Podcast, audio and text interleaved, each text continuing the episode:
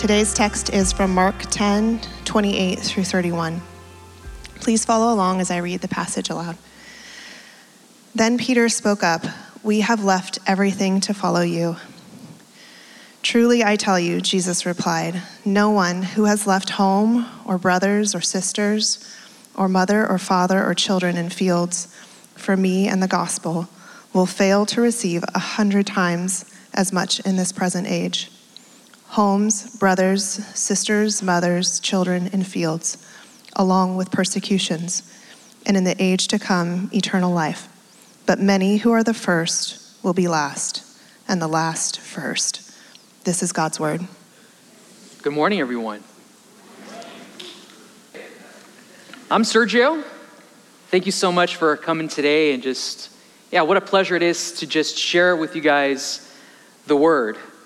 If you can, if you're holding a physical Bible, I would love for you just to have a finger always in Mark 9 and Mark 10, as I will be jumping around in that section a little bit today for our text today.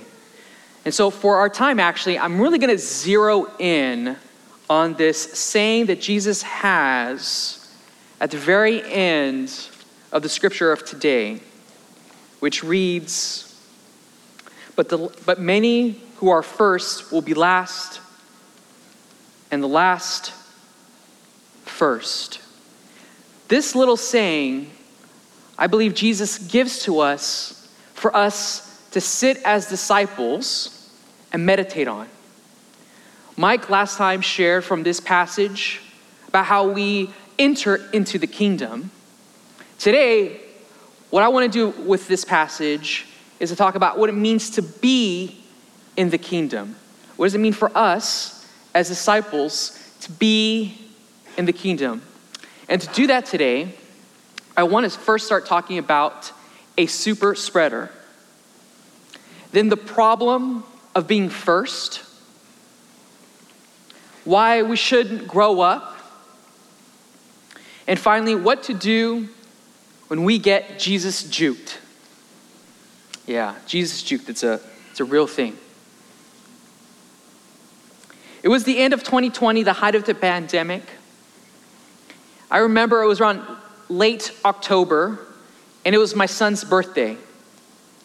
And it's really always something kind of sweet celebrating a child as young as my son. He's about six, just turned seven at the time. It's always really nice because children don't care what's going on. What they want on their birthdays, they want the food, they want the presents, and they want the cake, right? It's always about the cake at the end. And it was great because my wife is in the back putting candles on the cake, lighting it.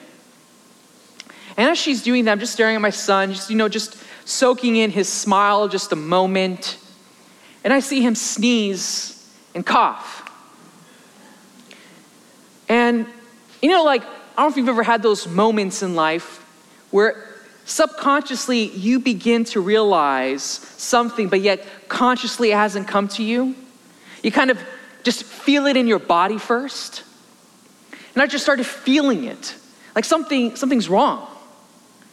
As I'm just looking at him, it's my mind is beginning to race and think about the event that's about to happen. And as my wife lays the cake right in front of him, and as we're singing the traditional happy birthday song, I just start thinking more and more deeply, just staring more and more intensely at him until it just just clicks. If you guys remember back in those days, we were inundated with graphs, charts of heat dispersion, how far breath travels, where particles go, how long they live on surfaces. It was like this crash course of microbiology that we just getting just soaked in every single week. And I'm watching my son about to blow out candles on this cake.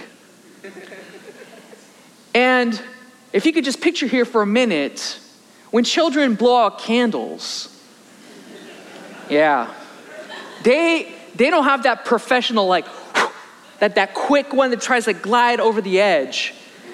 They're more concerned about just blowing it out. And so all their inertia and power is blown right on top of that cake. And I gotta tell you, I didn't need a microscope to see the particles. and we're just cutting this thing up and we're just serving it up to everybody else. I'm like, geez, everyone now is just getting cake and COVID. And this super spreader event happening right now in my house. And it's funny, right? It's funny to, to have moments like that, right? If you guys have a birthday coming up, I'm, I'm sorry. Or you're welcome. It's funny though, because when we have these experiences where we see culturally important things, especially when we think about a young child, their, their birthday, their life, it's funny because we see these same things happening over and over again. We have the same expectations and thoughts that wash over events like this. And yet, with new information, knowledge, or even a, a, global pandemic, can just reverse the whole thing. How in those moments even can feel a bit disorienting because how that one bit of knowledge can change that view of reality right there. And I share that because that's exactly where we find the disciples in this context. You know, the way actually Mark arranges this book, they spend the first eight chapters actually just in one place in Galilee. And then from chapters 11 to 16 in Jerusalem. And if you remember, they're going to Jerusalem to celebrate the Passover, where Jesus was going to die and resurrect. And where we find ourselves in this story is what many would call the, the nerve center of Mark, from the end of chapter 8 to the end of chapter 10, where they're on this journey from Galilee to Jerusalem. And these disciples have an expectation. I mean, they're, they're Jewish people, so they know around this time, they know what to expect from the celebration of Passover. It's an important cultural event for them that happens over and over again. And now, with Jesus with them, they even have upped the expectation.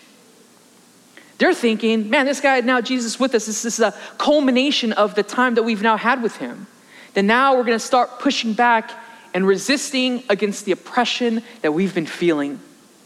And that Jesus was going to begin to change all of that. So, where we find ourselves actually in the text is a conversation that they've been having about greatness, if you guys remember. And they're so concerned with greatness because of their perception of what they think is going to happen in this ritual tradition.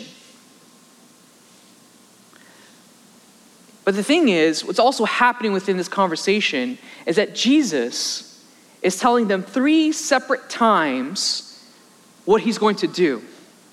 He's giving them new information and knowledge of what the Passover actually really points to. And you could sense that in the conversation, it's feeling a little bit disorienting for them because they are thinking one thing, but Jesus is saying another thing. The first time that Jesus shares this, Mark, in his normal style, kind of just moves along with the story.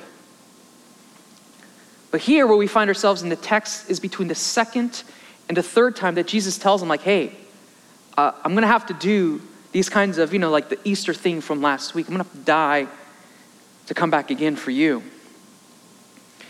And you could tell that this seems to be a very important part in the book of Mark because the story really begins to slow down in this conversation about what Jesus is about to do.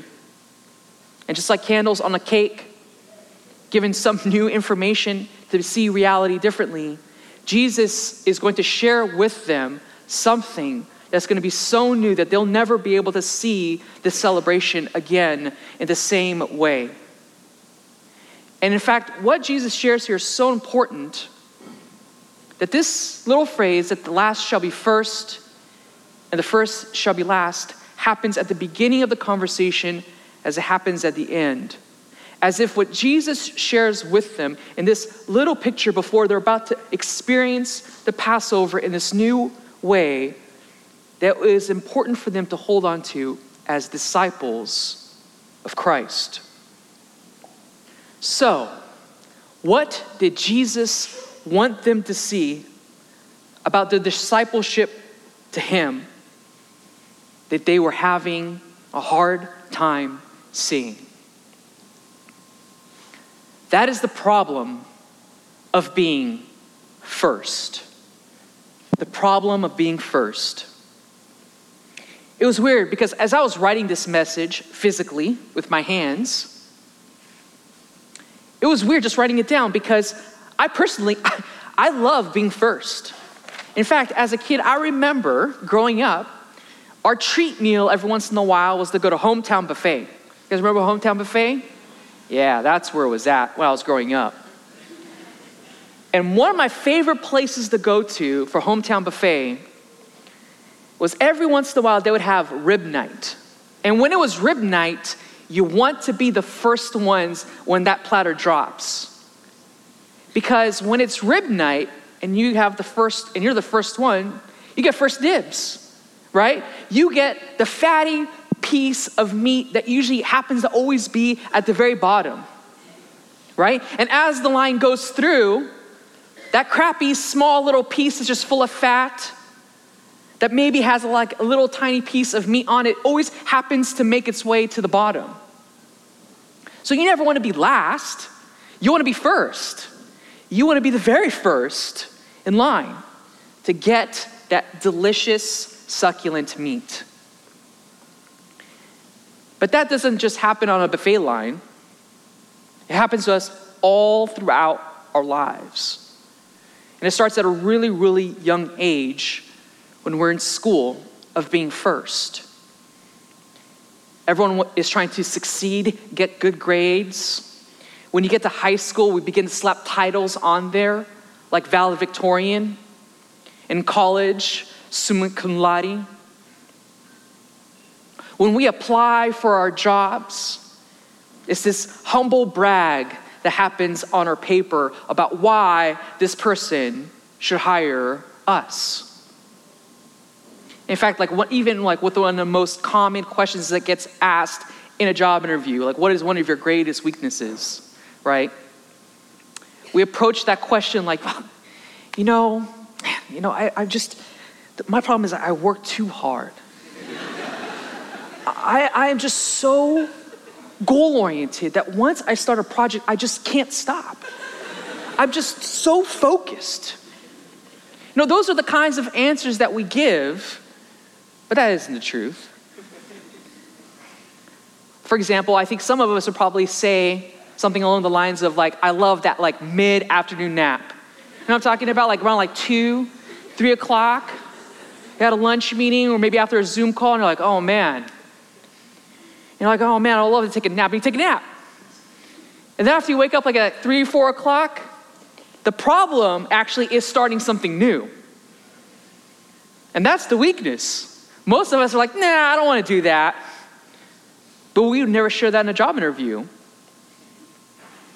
Right? Because we don't get integrity points for being honest about our emotional health or our physical well being. We'll get our job because of that firstness. Why we deserve that interview in the first place. And that's firstness in our day, as it was then. They're values. Values built on abilities, accomplishments, and knowledge. And these seen on display as early as kids in a buffet line to the th- 20, 30 times you're gonna have to whiteboard for an interview to show them all of this knowledge and accomplishments and abilities that you have. And don't get me wrong, again, I love firstness. I love going on Yelp. I love checking out that amazing new Japanese restaurant down the street. I love all those things. And yet, and yet, from the text right above that Mike preached a few weeks ago on the rich young ruler, firstness is a big problem. The rich young ruler, rich, he's young, and he's a ruler. Right there, right? Power, money, influence. He's got it all. In fact, in the text, it also says he never lied, cheated, or stole. In fact, he was nice to his mom and dad. Seems like the perfect bachelor contestant. right? He seems like, I mean, to be honest, I would love to be a friend with a guy like that.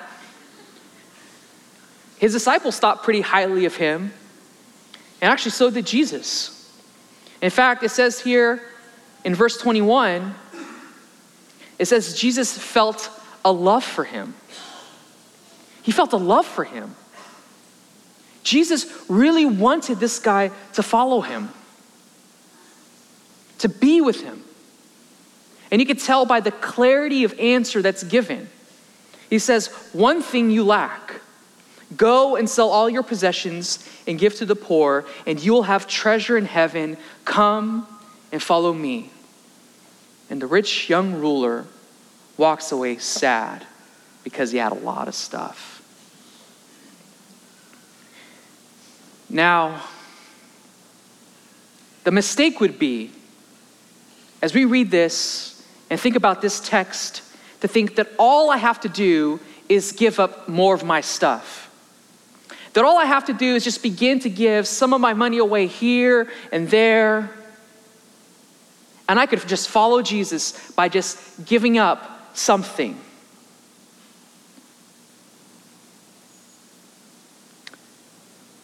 But to do that, the issue of firstness would still be at hand. So, what exactly then is the problem of being first? As Dietrich Bonhoeffer put it in his amazing book, Cost of Discipleship, he said, If a drunkard signs the pledge, or a rich man gives up all his money away, they are both of them freeing themselves from the slavery of alcohol and riches, but not from their bondage to themselves. In other words, what Dietrich is saying is that the problem is us. We accumulate talents, abilities, and accomplishments done because we place ourselves as firsts. Our whole lives is driven by us being first. And we work our whole lives doing that. And it is from that over and over repetitiveness of culture inculcating this into our minds we now push that value not just on ourselves, but onto other people as we relate to them. And in particular, even with our relationships with God. We will project our accomplishments, our achievements, all on these relationships without us even knowing that that's what we are doing. Think about the people that we associate with, for example when you meet someone new for the first time, we usually have culturally a, set of questions we like to ask. We go, Hi, right? So you're not rude. How are you? To make it seem like I care. And then when we say, What do you do? And immediately, as that person begins to share what they do, we have already in our minds most likely created a value structure. And at that point, we begin to assess this person in front of us. So, for example, if you are currently just dying to work for a large company like Google or Apple, and that new person that you just met was what head of HR, right? I'm sure that the conversation wouldn't go like, "Oh, sweet, thanks, and you just walk away. Because of our value structure of firstness, we begin to entertain the conversation anymore. We begin to treat and value and associate with this person far differently than somebody who does not fit into the value structure that we have of what we need and what we want or what we desire. And we just do it so quickly in our subconscious levels that it even impacts our own relationships with God and our discipleship to Him. And we approach God as if we can use our accomplishments, our achievements, to almost barter with God the things that we want done. As if, God, you know, I have this friend who is sick. Or, God, you know, I would really love that job. So if you give me that job, Lord, instead of giving me my normal 7% or 2%, I'll give you like 15% for the next three months. If you can help me get this job right here or this dream home off the coast of this location. As if the accomplishments that we have developed, we could just offer to God. As if we could just negotiate and barter with Him in that way. And as one Quaker writer put it, as he describes this from, and this is from a book, from Robert Mulholland's book, Invitation to a Journey, another great book. He says, We are well educated people who have been schooled in a way of knowing that treats the world as an object to be dissected and to be manipulated.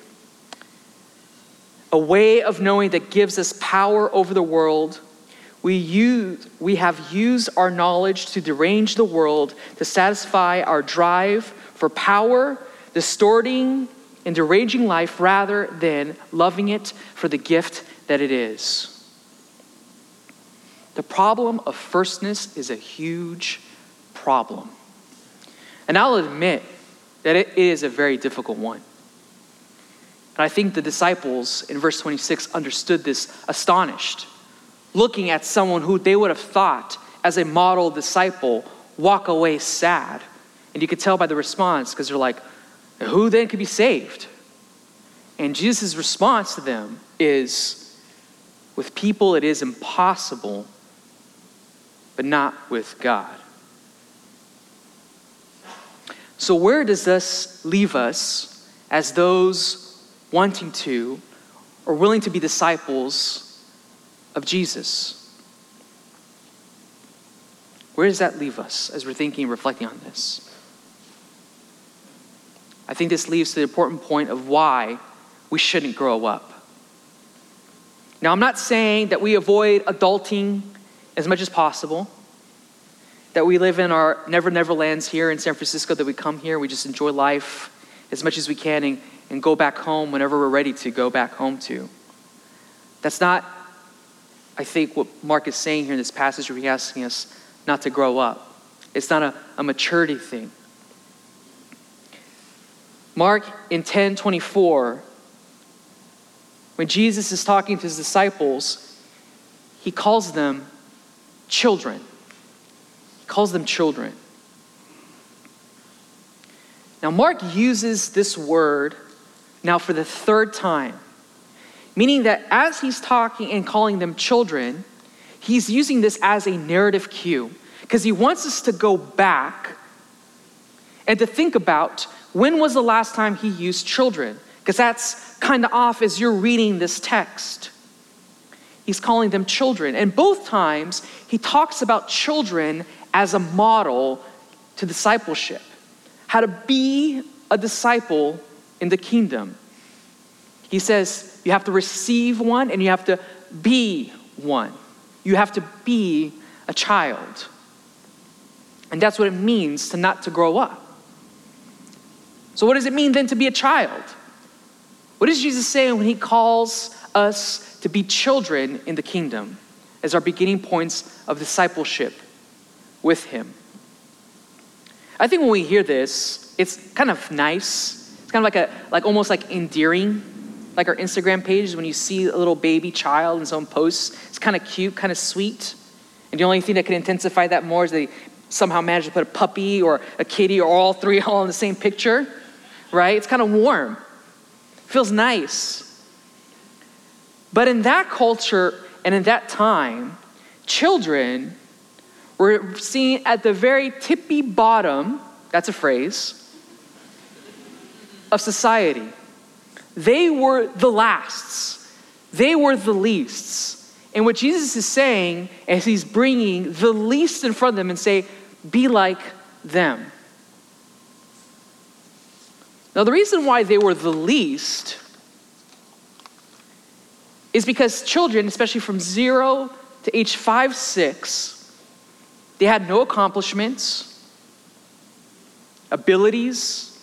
They haven't learned a skill yet to be useful in that society. In fact, in, in Greco Roman world back then, children were seen more like property. Slaves had more rights than children. Children often were discarded, treated at the very bottom.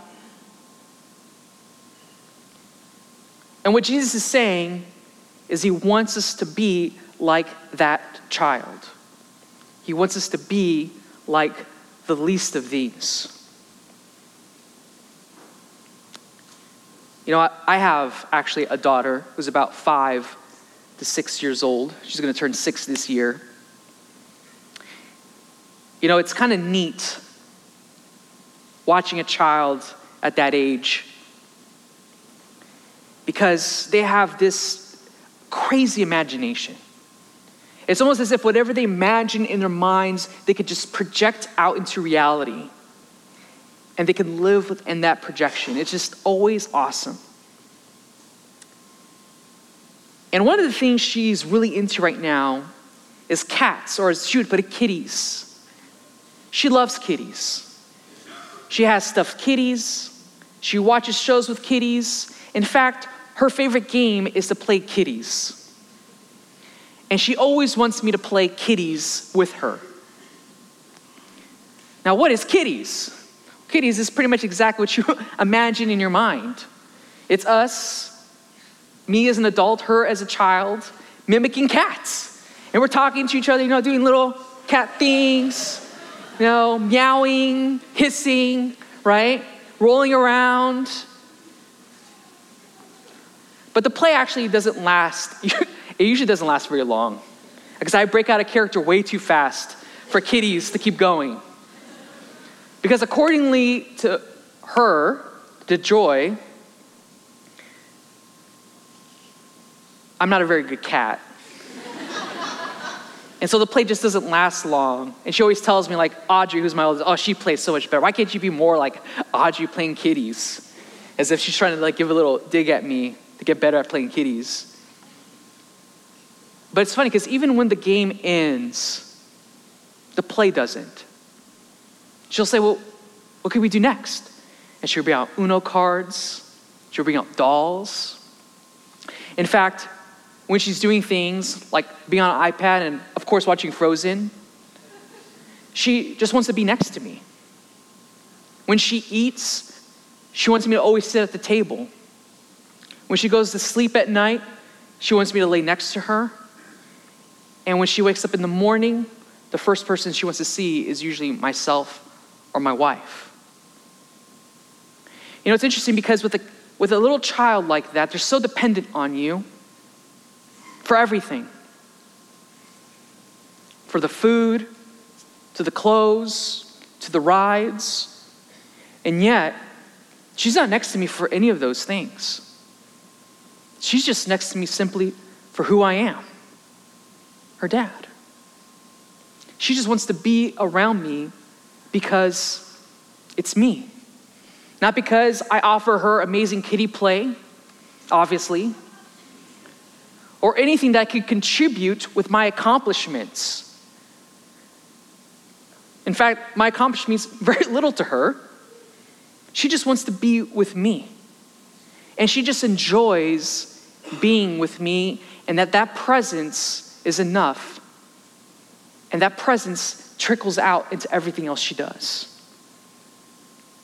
And that's exactly what Jesus means when he says to be my disciple is to be like a child, just like little joy.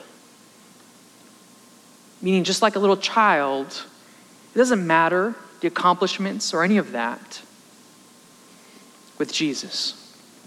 It's just the desire to be present with Him and just to simply delight in who He is. That the beginning points of all of our discipleship happen when we learn just to, like a child, be present with God. To learn to just daily delight in who He is, not what He does, what He can do, what He will do, but just simply like a child for the fact of who He is. But essentially, because Jesus here, as he's talking about us being model disciples and using a little child to be that model, he doesn't stop there. It says in Mark 37, it says, Whoever receives me like a child, like this, in my name receives me. And whoever receives me does not receive me, but receives him who sent me. And it seems like in one sentence, Jesus is correlating that as we receive him like a child, that we are also to receive children as well, which means the least of these. And I know that the way we typically interpret this is to say to serve them, which is true. We are to serve the least of these. But I think Jesus actually means something a, little bit more because he uses children and being as the example. And I think actually what Jesus is saying is that we are with Jesus as children, that we should also be with the least of these. Which that takes me to the time that I got Jesus juked. Yeah, and how we should respond when these moments happen in our lives. It was my second to last year of seminary.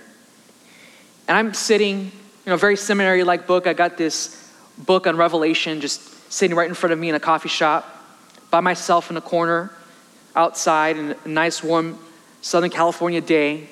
It's awesome. Because at home at the time, I had a five year old and a two year old. And I gotta, I gotta tell you, no one's getting any work done at home when you got those two ages at home. There's no studying going on. There's always a constant disruption. You wanna play kitties with me? And as much as I wanna play kitties, you know, when I got a final coming up, don't really wanna play kitties. So I'm here in this coffee shop just drinking my coffee, and out from the corner of my eye, I see an unhoused gentleman making a beeline right to me. And as I turn and confirm, and he just comes straight at me before he could say anything to me, I say, Hi, how are you? I was like, Do you want a cup of coffee? He's like, Yeah, I would love one. He sits right down in front of me. I was like, Great. And so I bring him his cup of coffee, thinking that our time would kind of end. And he's like, Oh, I, I noticed that you're a Christian. And I was like, Yeah. Yeah, in fact, uh, I'm, I'm going to seminary right now and I'm, I'm studying for this test and uh, trying to be a pastor. And he's like, Oh. And now, little like inside baseball, when you're a pastor and you hear that oh, that pretty much dictates where this conversation is going to go. if you hear the oh, it's like, oh, thank you, picks up, you know, that would be the, but the oh, high pitched one is like this excitement. Like, I have all these questions about dinosaurs, and I don't see them in the Bible, but maybe you can help me figure this thing out here. So I thought it was gonna be one of those. But he sits down, and from his back pocket, he pulls out this black, paper bound, worn out, marked up Bible and places it in front of me. And he's like, Hey, Pastor, why don't you pull out your Bible? I was like, Oh, okay. So out from my bag, I pull out my nice hide goat skin Bible from my bag, clean, pristine, just like this one right here. And I place it right in front of me. And he's like, Hey, let's do a Bible study. I was like, okay, do a Bible study today. And he opens up to the book of Job. And we just start talking for 15 minutes. Except he's doing most all the talking. And it was interesting because I have never had that experience after telling someone I'm a pastor. I've never, never had that experience before. And yet, here he was just talking to me about this book. And it was interesting because he was just sharing with me how deep this book had marked him and impacted him in his life, sharing with me as he was reading. And then our conversation kind of closes out, and he shares with me, hey, you know, uh, the reason why I actually really came up to you the first time is because you looked real alone and sad in the corner by yourself. I was like, okay. I guess maybe if I'm reading Revelation, I guess I, maybe I would be. He's like, actually, you know, I was actually, I came up here actually to share with you about Jesus, but you already knew him. So I just thought we would just talk Bible together. And it was really cool because I don't remember everything we talked about that day, but I remember two things that really marked me to this day. One is one thing that he's a phrase that he had said to me at the very end as he got up to go. He said, You know, I don't know exactly where I'll be today, but I know where I'll be tomorrow. So I'll see you tomorrow. And the second is how I felt in that moment, what I felt. And what I felt is I felt Jesus juked. Jesus juked is that moment in our relationships with God where you feel like you're gonna do something. Like, I'm gonna help this guy out by buying him coffee. And yet, Jesus juke is the moment where you realize that that encounter isn't for him, but it's for you.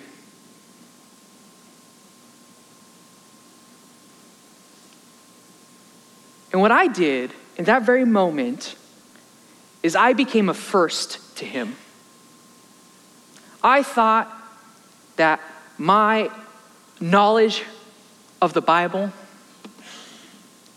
my accomplishments, like my pristine, fine tuned hair that I make sure is pinpoint every day, all of those things mattered in that moment. I was a first in that interaction. And I cut him off by just giving him some coffee as if he needed it. But what this passage reminds me when we think about firsts being lasts and lasts being first is that actually how important those that we view as leasts are not just people that we help, but vital to our discipleship with Jesus. They somehow understand biblical truths in the Bible in ways that many times are just hard for me to grasp. They understand and trust God at levels that it's hard for me at times to get to. And yet, they so easily access that. And what I always think about when I read this passage is how often Jesus would just sit with tax collectors, with just different kinds of lasts in that world just to be with them and just to enjoy the gift that they are and the value that they bring to the kingdom. I guess I just want to end by asking the question Do we really view those that are lasts as real firsts? that are important to be with as Jesus did? Are we more concerned about being, la- being firsts in our lives? And understanding the value that those that are lasts are really firsts, and how we just need to learn to sit with them, learn from them, and value them as amazing people within this community as contributors. Let's pray. Heavenly Father, you are the King of kings, the Lord of lords. You are the first of first, Lord God. You came as the image of the invisible God, firstborn of all creation. And you made it your joy, Lord God, to come, not in your interest, but in ours. And you took your firstness and emptied it out to the point of being a servant, a least, and serving us. To the point that you hung on a cross among the lasts of the day and sacrificed your own life for us. And that you, Lord, were raised from the last and into the kingdom of God became the first among all firsts, the first among the dead who poured out the life, your life, so that we could be first in the kingdom to come. So, Lord, help us to embrace what it means to just be with you, to just enjoy being with you as a gift, and those around us, Lord God, that you send our way as a blessing, as a value to the kingdom that you have brought now and forevermore. Amen.